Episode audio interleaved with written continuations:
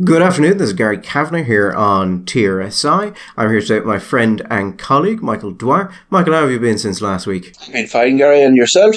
Oh, I've been pretty good. Obviously, the big story this week is the US midterms. What happened, why it happened, who is going to be blamed, have the blame put around their neck and be cast out into the wilderness. And we will get to that. But, Michael, I just wanted to start um, by mentioning a story that is very complicated, and I'm not actually sure where I stand on it but it seems to be becoming increasingly a accepted part of modern society without much discussion of it. And I think there's a lot there that uh, really should be discussed, and that is surrogacy. There is uh, government ministers, according to the Sunday Times, have agreed on proposals to give full legal rights to parents of children born through international surrogacy. Now, there's already a bill going through the Dáil, but criticism had been made of that by some parties. I find the entire area of surrogacy I think it would be fair to say, Michael, uh, ethically fraught in a way that other reproductive areas aren't. Like, there are people who are against things like IVF for various reasons, but I don't think there's anything else that has such myriad ethical aspects to it. I mean, particularly international surrogacy, where generally what you will see is people who are substantially wealthier than the people they contract buying out women in uh, countries, which seems um not to be unfair, Michael, kind of dodgy. Yeah, there's an odd absence very often in the way these stories are presented in the popular media. Again and again, we tend to hear these stories not so much about Joe Bloggs and Jane Bloggs, uh, who go to some woman in India or in the Far East or in Ukraine to find a surrogate. But it tends to be celebrities that we hear about, pop stars, movie stars, whatever. Um, also, it can be gay couples, uh, gay men because uh, although it's hard to know these generally speaking, most male couples are incapable of conceiving and bearing a child. I think we can be safe on that one. Yeah, I don't want to be phobic about anything here, but we'll just leave it at that and say that in most cases, male couples are capable of doing that by themselves. And you, so it's presented as a lovely story. Two lovely men who are in lovely love with each other and they want to have a baby and bring it. And so, and they announce, we are having a baby. And then they announce, we have had a baby and this is our, and there is party that can't help but think, but isn't, isn't somebody else involved here? Wasn't there of necessity a third part that seems to have been written out? And that I find that kind of chilling and kind of creepy. Leaving aside all of the other issues, just this notion that you can just write out the fact that a human woman was involved in this process, but she has been disappeared from the story, disappeared from this happy narrative, is a bit odd and a bit creepy. And there are moves in different jurisdictions where, and, and it may, I don't know, it may, in some places it may already be the case that on that child's birth certificate there will be no recognition or acknowledgement of that woman at all. That there will essentially be a, what I would call a pretense that the two people, that those two people involved, say two men, were simply and absolutely the parents of this child. I, I don't know. That seems, to, you know, there's a lot of this, Gary, where I, I, suppose you'd need to sit down and think about it very carefully and go through it to try and identify it. But there is a lot about it which you'd say at the beginning there's a kind of a moral intuition. You could call it a gut feeling. Maybe it's simply an emotional response to a new idea that we need to get used to. That just, but there is that sense, gut sense of something being not quite right about this. Or certainly certain aspects of it. And again, and it may be simply just because it's a thing that we're not used to, and it's an it's a, a reaction on the face of it. There does seem to be a sense that in instrumentalizing a woman simply as a vessel, and uh, in the space we we we don't want to get into here over abortion. One of the things that uh, is constantly uh, thrown at the heads of pro-lifers is that they see women just as barriers for babies, as just vessels and things. Whereas it seems to me in this case there is a, a strong smell of that, feel of that, that, uh, that, that these women are just seen as vehicles for growing children in, rather than being human beings. Also, the discourse is always and I would say this is true not just in this case, but in lots of cases, may, there can be a feeling that the discourse is about the needs and the desires and the wants just of the adults. And there's nobody standing and saying, well, from the perspective of the child, what, how does this kind of reproduction impact on them?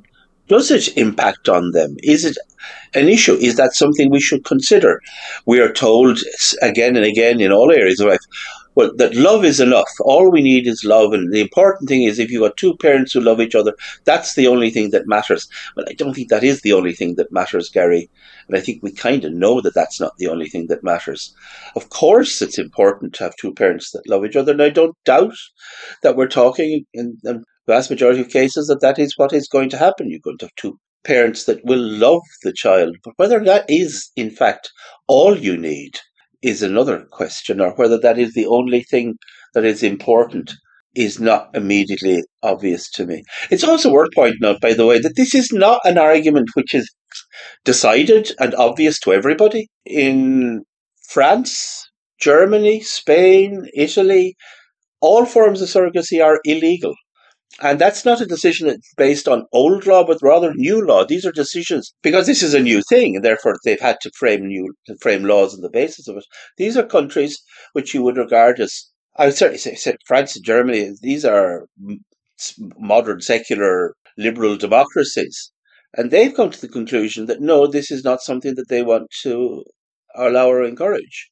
So it's not that this is a, a simple one that everybody in who is on the right side of history, everybody who's a normal, decent, caring, compassionate, liberal, progressive kind of person just simply agrees uh, about it, even though uh, you do feel like uh, in the popular media here that it's presented as just this kind of unalloyed, unalloyed good, a little bit like IVF has just moved on away in, in that sense that it a new technology, it's a new response to an old problem people who in the past would not have been able to have children but desperately wanted children. This is a solution to that problem. And you know we had a problem which was a bad thing and now we have a solution and that's a good thing and there you go. I think there's there's kind of a willful conflation as well in the presentation with altruistic sur- surrogacy which has ethical issues and people may consider unnatural but is what it is and commercial surrogacy. So there seems to be surrogacy is generally presented as I think you're right this unalloyed good, at least in the entertainment media. And you can make those arguments, I think, with altruistic surrogacy. I'm not sure you would win that debate. I think many people would still be opposed to it, but you can make them. But when you're in commercial surrogacy and you are generally in a situation where a relatively wealthy couple, whether they're gay couple or straight couple, are paying a poorer woman to do this, and you see things where rich women seem to have done this in order to avoid damaging their own health or their own figure, which seems, on the base of it, Michael, just an openly immoral act um, to just pass that on to someone who is poorer than you because you can. We have heard the, uh, a lot in the past about power relationships from the left and imbalances in power, but it seems to me there are, there's it's hard to imagine a, a more obvious example of an imbalance of power that you some uh, a rich Westerner goes to a poor country and basically rents out a woman for a period of time. Is again, and maybe it's just a, a kind of a gut feeling or a moral intuition that at times this feels like buying a child. Well, I suppose there is a feeling uh, the birth of a child should not be a consumer protection issue. Yes. Then there are other issues again, which for some people may, this may not be an issue, but for we know that if you're talking about, uh, say, say in vitro fertilization, where this the surrogate is not maybe the uh, the the genetic parent, but rather they have they have used the ovum and the spermatozoa of people who are maybe genetically connected to the to the couple, and they are implanted in order to increase chances of su- successful implantation. That more than one uh, w- there will be more than one embryo will be implanted. So there's there's the the chance that you'll get multiple pregnancy, you get a multiple you know, children, so triplets or whatever, and it it is a practice in those cases to pra- to have what is called reduction. In other words, if it just they discover that the woman is carrying, say, triplets, just, and the, the couple don't want triplets, they only want one child, then two two of the children will be aborted. And for someone like me, I mean, I, I don't think you'd have to be a kind of hardline pro-lifer to feel morally queasy about that. Well, we have, and there have also been cases where children have been found to be imperfect and have been refused or sent back. And at that point, it feels it's very hard to not see this as a, com- a really just a blatant commodification of a human being. I mean, I can understand certain aspects of that. Like a lot of these bills uh, or discussions around this in political circles will involve Senator uh, Mary Seery Kearney, who I understand had a very difficult time, uh, tried for quite a long time to become pregnant. I think went through multiple rounds of IVF, and then eventually went through surrogacy. And that I think is the problem here. It is very hard to take a stand and say that someone who wants to get pregnant or who wants to have children, if there is an option available to them, should not take that option because it could be considered immoral. And the senator has been a very strong voice on this. But you can still make the argument that just because you wanted something and you wanted it deeply and honestly and put immense amounts of effort into securing it, does not mean you should have the right to do it or to use someone else to achieve that end. Do we have the right to children? does such a right exist?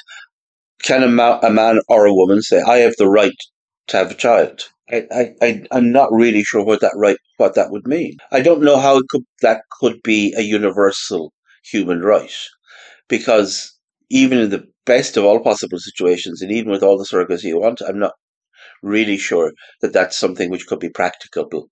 That could be vin- something which could be vindicated. But it does seem to me that that's ultimately the claim that's being made here: is that uh, human adults have the right to have children. And I think that's a, on the face of it, I think that's a, that's an odd claim. It does also create a weird situation where surrogacy is legal in certain countries, but prostitution isn't. Which I've got to say, I find a just a sort of it doesn't really make a lot of sense to me. So you can't pay to have sex with someone, but you can pay to have the results of sex with someone. Uh, yeah, but I, I think the the distinction. that mean, it, again, it's a, it's a sense, it's a moral emotional response there, isn't it? On one, it's about sex, and the other, this is about love. It's the desire that somebody have to love a baby.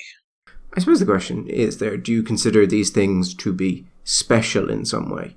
Not just religious, um, religiously, but do you consider these you know, to be acts which are unlike others? So, for instance, if you think prostitution should be legal, do you think, for instance, if a woman goes on social welfare and is required to apply for jobs, that they should have to apply for prostitution jobs? And if you don't, well, why not? Because if, you know, it's legal and it's not special, what is the actual reason why you couldn't effectively force people to do it? That is not something which had ever occurred to me, Gary, to be honest with you. Oh, well, I mean, many people don't think about the labour law dimension of it. You know, I think you're probably right.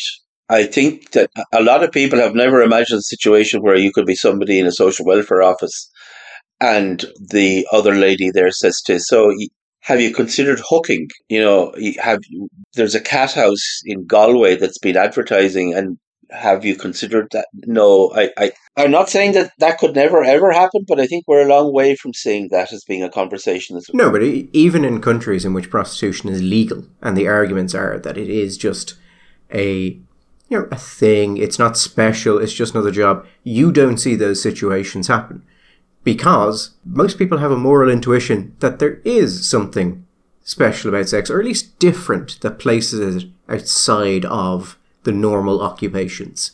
It's also one of the one of the interesting things, or one of the amusing things, is every now and then people calling for uh, the legalization of prostitution will talk about the need to uh, end the stigma on prostitution, and these will usually be prostitutes themselves. But prostitution as a you know workable field, Michael, largely depends upon uh, that aspect of it in order to keep prices stable. So it's it's economically short sighted.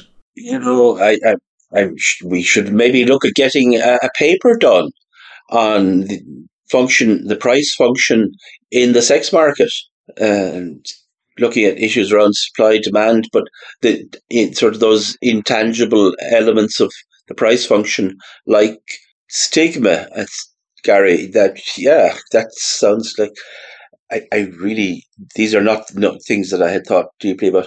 Um, I think the the the what the odd thing is the reason it's a, it's I suspect at least one of the one reason a very large reason why we think about sex as being something different is that it is through sex that we create life that we actually that we create children.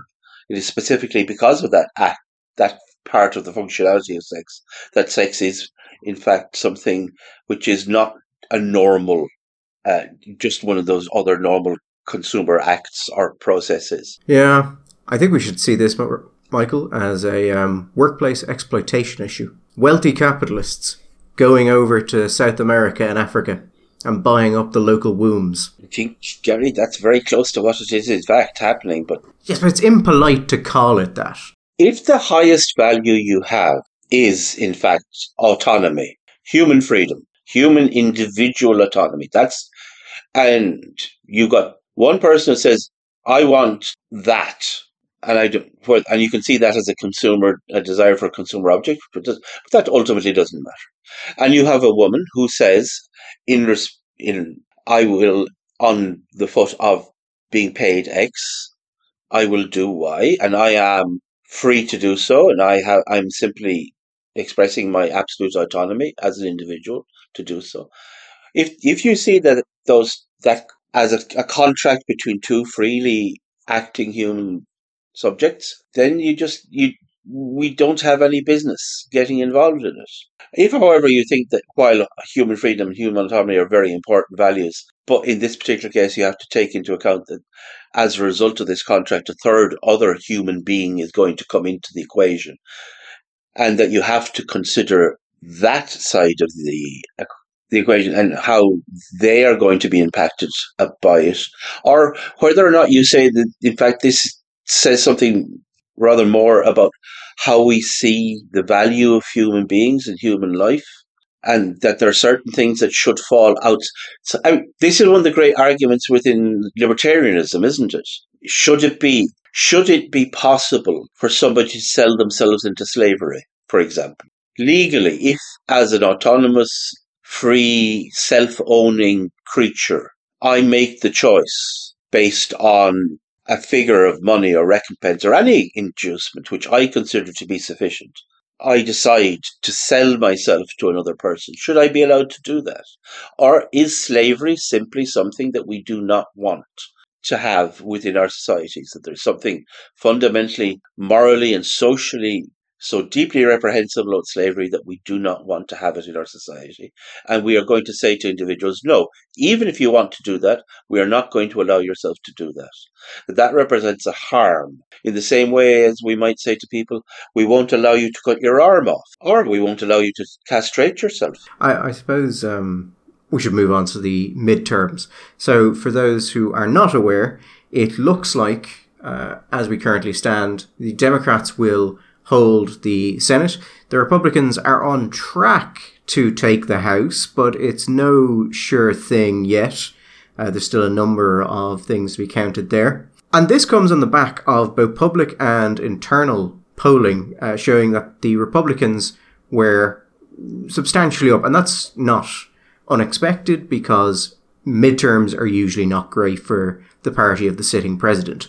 And given the background of this, massive inflation, economic trouble, just everything that's going on, there was an expectation, backed by polling, that the Republicans were going to crush the Democrats. And that has not happened. It has not happened, and I think to be to, to contextualize, I mean, there's been a certain amount of spin going around by some of our friends over here that, oh, the mainstream media is, is, saying that this is a, a good result for the Democrats. In fact, they have lost the House, and it's a tight race in the Senate, and actually, it's not a bad result. Blah blah. No, I think, on the face of Gary, this is a bad result for the Republicans. Food inflation, energy inflation, presidential rating, approval ratings at historic lows. They hold the House, they hold the Senate, they hold the presidency. As you said, midterm elections tend to go from the part against the party in power, leaving even with other fundamentals positive. That by itself, you would expect uh, people to do well, and they have not. What is curious though about this, Gary, is it is a very mixed bag. It's not as, and that's why we're getting a lot of the discussion about exactly why this happened or where the blame lies, shall we say. Okay, I think we can, well, maybe others will disagree, but I'm going to say, uh, you can disagree if you like, that one person comes out of this with a big win on the Republican side, and that's DeSantis. Florida had there was a talk about the red wave before this. Florida didn't have a red wave. Florida had a red tsunami. If you look uh, for those people who are the sad kind of people like myself and Gary who stay up all night on the night of an American election, we all know that one of the first states to come in that is going to be a bellwether state, although less so now as it becomes more Republican, historically has Florida because Florida is one of the big states, big a lot of electoral votes, and it's a swing state. And we'll all have heard of the phrase Miami Dade. Miami Dade's where you have a it's a big urban area in South Florida, and it's traditionally a Democrat area, right? A lot of it's multi-ethnic, multiracial, it's urban, it's all those things. DeSantis won Miami Dade and won it substantially. He got something like 78% of the Cuban vote, 50% uh, in the high 40s of the Puerto Rican vote, which is traditionally a strongly democratic dem- demographic, and 50% of the other Latino votes. So that's a big problem for Democrats. If the Democrats start to lose the Latino vote as part of their coalition, the Democrats are in, are in trouble. So DeSantis does really well in Florida, but not just DeSantis. Rubio does massively well. All across Florida, it's this tsunami. They do very well in New York, weirdly moderately well in Virginia, but in places like Pennsylvania and Michigan, they do really badly. So in 2018, which was the last uh, election which DeSantis ran in, he ran against a guy called Andrew Gillum for the Democrats. He won by about 30,000, 30 something thousand votes. In this election, he won by 1.5 million. It's a lot. Now, I mean, in real terms, his vote only went up about 600,000, but I think the turnout was uh, lower than the 2018 election. Uh-huh. So, you know, God knows what it would be if it matched it. But yeah, to go from like 30,000 votes in an election in which 8 million votes were cast to 1.5 million votes above your opponent, that's not bad going in four years. Yeah. So, and then you've looked like Fetterman. And that has to be one of the big takeouts as well. Fetterman wins. So, Fetterman, for those who don't know, uh, he was running against a guy called Oz. Some of you may know from his time on Oprah as Dr. Oz. Um, Fetterman on the campaign trail seemed to have a stroke. Well, he had a stroke. So he had a stroke, but he then seemed to have trouble actually dealing with people without um, a written version of it being given to him. As in, he seemed to actually be having some trouble processing um, audio because of the aftermath of the of the stroke, and he still managed to win. He, I don't, I don't know if you saw Gary or even you saw some clips of the debate between himself and Oz. It was car crash stuff. I mean, the, I, I, I, I don't know. I, I'm not in a position at all to tell because it may simply be that he's going through a temporary process where he had to read stuff off a screen because of issues regarding audio and memory, whatever caused uh, by the stroke. But he came across as somebody with cognitive difficulties, right? That's how he presented. Now, I'm not saying he does, but that's how he presents. Now, that's not something that you'd really normally expect voters to find acceptable when they're voting for their their top ticket politicians in a state and in a big state. So, it was, and after the debate, I mean, there's a lot of early voting in the United States, and how many people will watch a debate, and if you watch a debate, how many people will actually change their minds, blah blah blah. But Oz pulled ahead, and there was a there, they had there had been a sense that the he, Fetterman just could not survive this. But Oz was the candidate, and he, of the Donald, and he was. And this is one of the things that seems to be a theme running through it. That one of the curious things is you, that there are states where, say, for example, you have a Senate race and a gubernatorial race, right, Gary? And in the case where one of the candidates had been heavily backed by the Donald, but the other candidate was what, what is called the normie Republican. The normie Republicans were doing well. And again and again, the candidates backed by the Donald did badly. I, if you want to be really nerdy about it, there was in, in Washington State, there's WAO three, which is uh, a, a, a, district uh, in the United States. They they put numbers to congressional districts or to voting areas, whether or not they lean Republican, strongly Republican, lean Democrat, strongly Democrat. This was an area which would which would be called plus nine. So if you're handy, it's like if it was a game of a game of football, a game of rugby, the Republicans were plus nine. So they, if you're going to bet on them, they'd be minus nine in the handicap. So it's a quite a strongly, quite strongly leaning Republican district. And in the context of the economy, the state, the approval ratings of the presidency, and the fact that it was a midterm election, this particular candidate was given. The Democratic candidate had a, was listed in the in Nate Silver's predictions as a having a two in one hundred chance, two in one hundred chance of taking that seat. So that basically means no, this will not happen. And the person with the fantastic name of Gluesenkamp Perez won the seat, flipping what had been historically a solidly Republican district again, this seems to be a case where the Donald just did it because the the Republican candidate would have been the normie was a, a candidate called Herrera Beutler, but there was a revenge. What was described on the internet as a revenge endorsement of the other of the other candidate by Donald, who took out Beutler in the primary and left the door open for the Dame. Part of this problem, and, and why part of the thing here and one of the reasons why Trump is going to be blamed by at least the establishment Republican Party is it's his tendency to give endorsements for reasons other than this is the candidate most likely to win. Yes. Uh, he endorsed terrible, terrible candidates in many cases because they seemed to be personally loyal to him. Um, and that was helped in, in several states by the Democrats putting money behind promoting Trump's candidates. Yeah, and that has to be a clue, Gary. That has to be a clue and maybe a warning bell. If the Democrats are actively putting money into that candidate, there should be pause to thought, well, maybe that tells us something about whether or not that's a good candidate to run in the general. Also, you've started to see ads now being put out um, by Democratic linked organizations taunting Trump that DeSantis is doing better than him and that Trump is going to wait too long and then he won't be able to do anything. Because the Democrats want Trump to run in 2024, where the Republican Party, for the last number of years, has absolutely not wanted that. It is one of their great fears that he will try and run.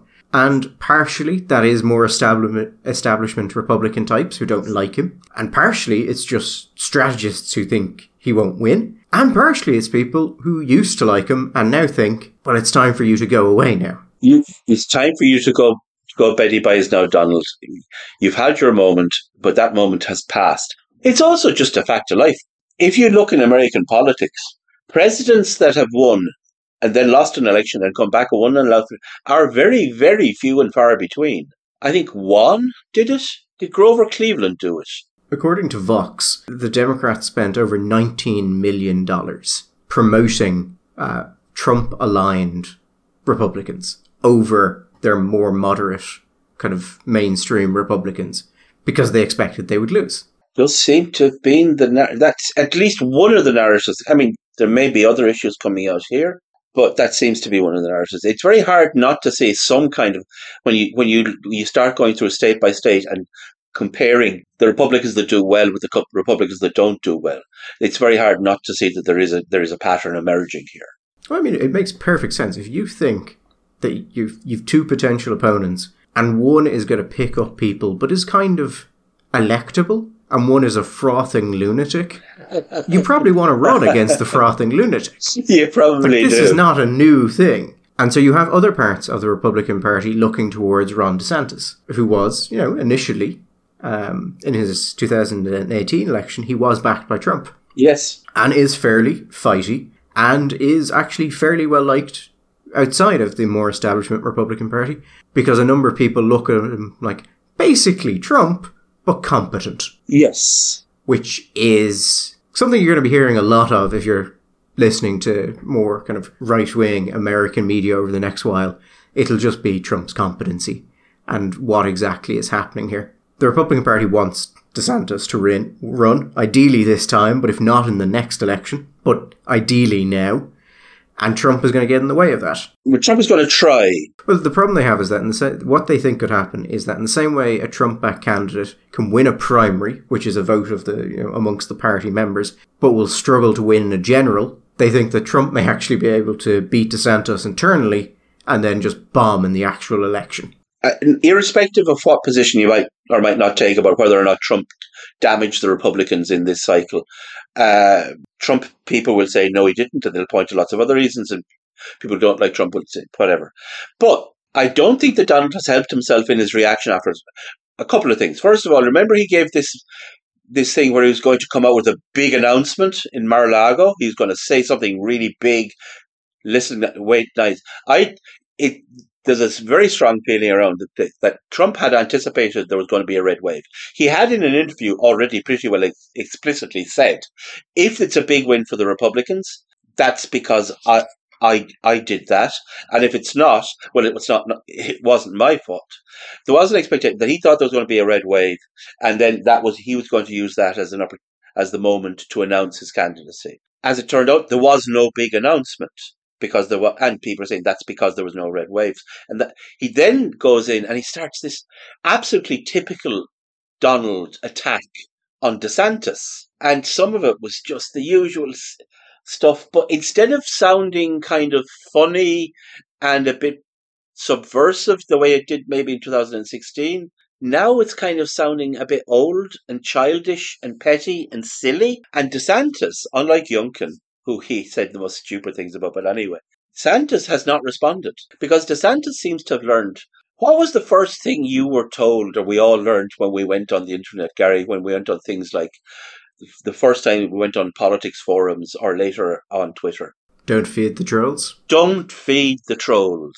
And DeSantis, almost uniquely, it seems, amongst politicians in the United States, has learned that lesson don't feed the trolls. So all that happens is that Trump just amplifies and amplifies, and he goes up and up, and he's like he's hitting a rubber ball off a, a, a haystack and getting nothing back. He just starts to sound silly, and DeSantis just blithely and calmly sails on, and it it it makes DeSantis looks better, and it makes it makes Donald look worse. But on the subject of the Nate Silver, I thought, had an interesting comment on that, on the primary issue. No, Nate Silver is a I, he's a, a I would I think a Democrat leaning supporter, you know. So you can take it. Maybe it's all a big conspiracy, but his take was, you know what? I think people oversubscribe, says Nate, to this notion about the fact that while the elites in, and the, the top end of the Republican Party uh, won't be able to get people the, the base on board with DeSantis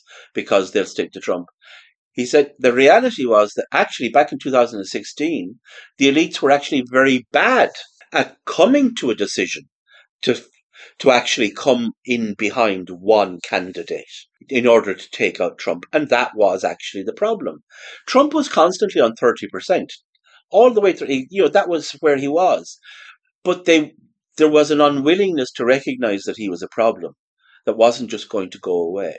So eventually, they kind of, just by the chronology of the thing, they were forced at the end to come in behind Cruz, but it was too late at that stage. It was all over.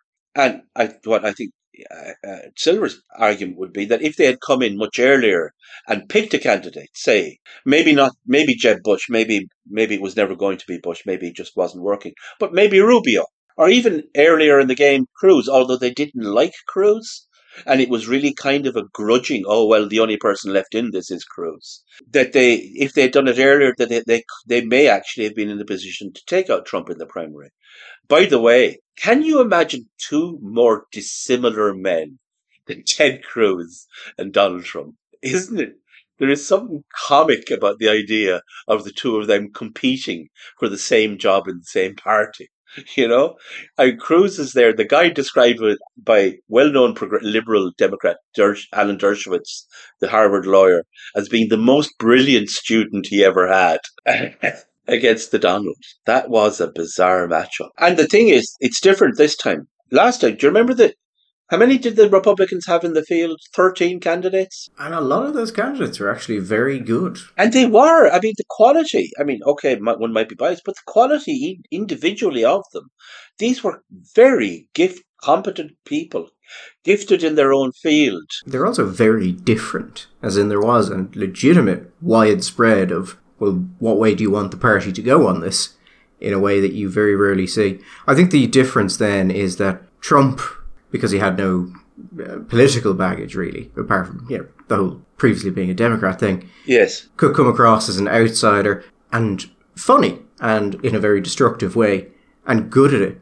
Whereas now you are an old man who lost an election, uh, sniping from the sidelines at someone who is seems to be replacing you. And as I said before, like you can be a good or a bad person, Michael, and still win. Yes. But you can't be weak. Yeah that I think is the issue with Trump now. He's weak and he's making poor decisions. Going back to what Silver's saying is that as opposed to 13 candidates in the field and not really knowing where, DeSantis is right now the outstanding candidate.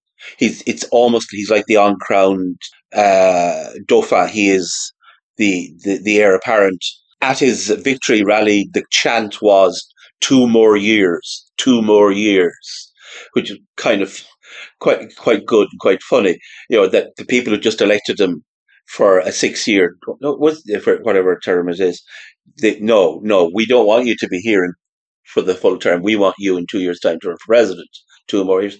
The the other thing is, I mean, not to get sort of really to get the thing. One of the massive advantages that Trump got in the last cycle, which he simply won't have this time the estimate the estimate was then that Donald got a billion dollars worth of free media because for the first X number of months of his candidacy, all of the mainstream media loved him. He was on all the shows. He would ring up. Do you remember? He would be a news program on, and Donald would ring up, and they'd put him on air. And there was a, I think we talked about at the time. There was a really in, in, interesting uh, little anecdote given by one of the Republican commentators. He said that he was on a, a news show and he'd been on the show, the same show six months previously. And at this stage, Trump was now the candidate and was looking like, oh my God, this guy could win. It's possible. And the uh, he was talking off air with the with the news people, and they was they were all worried and concerned. And he said to him, "But you you guys made him. I was here six months ago, and you were all telling me about how great it was, how good he was for ratings. If you got Donald up, you knew you were going to get more ratings.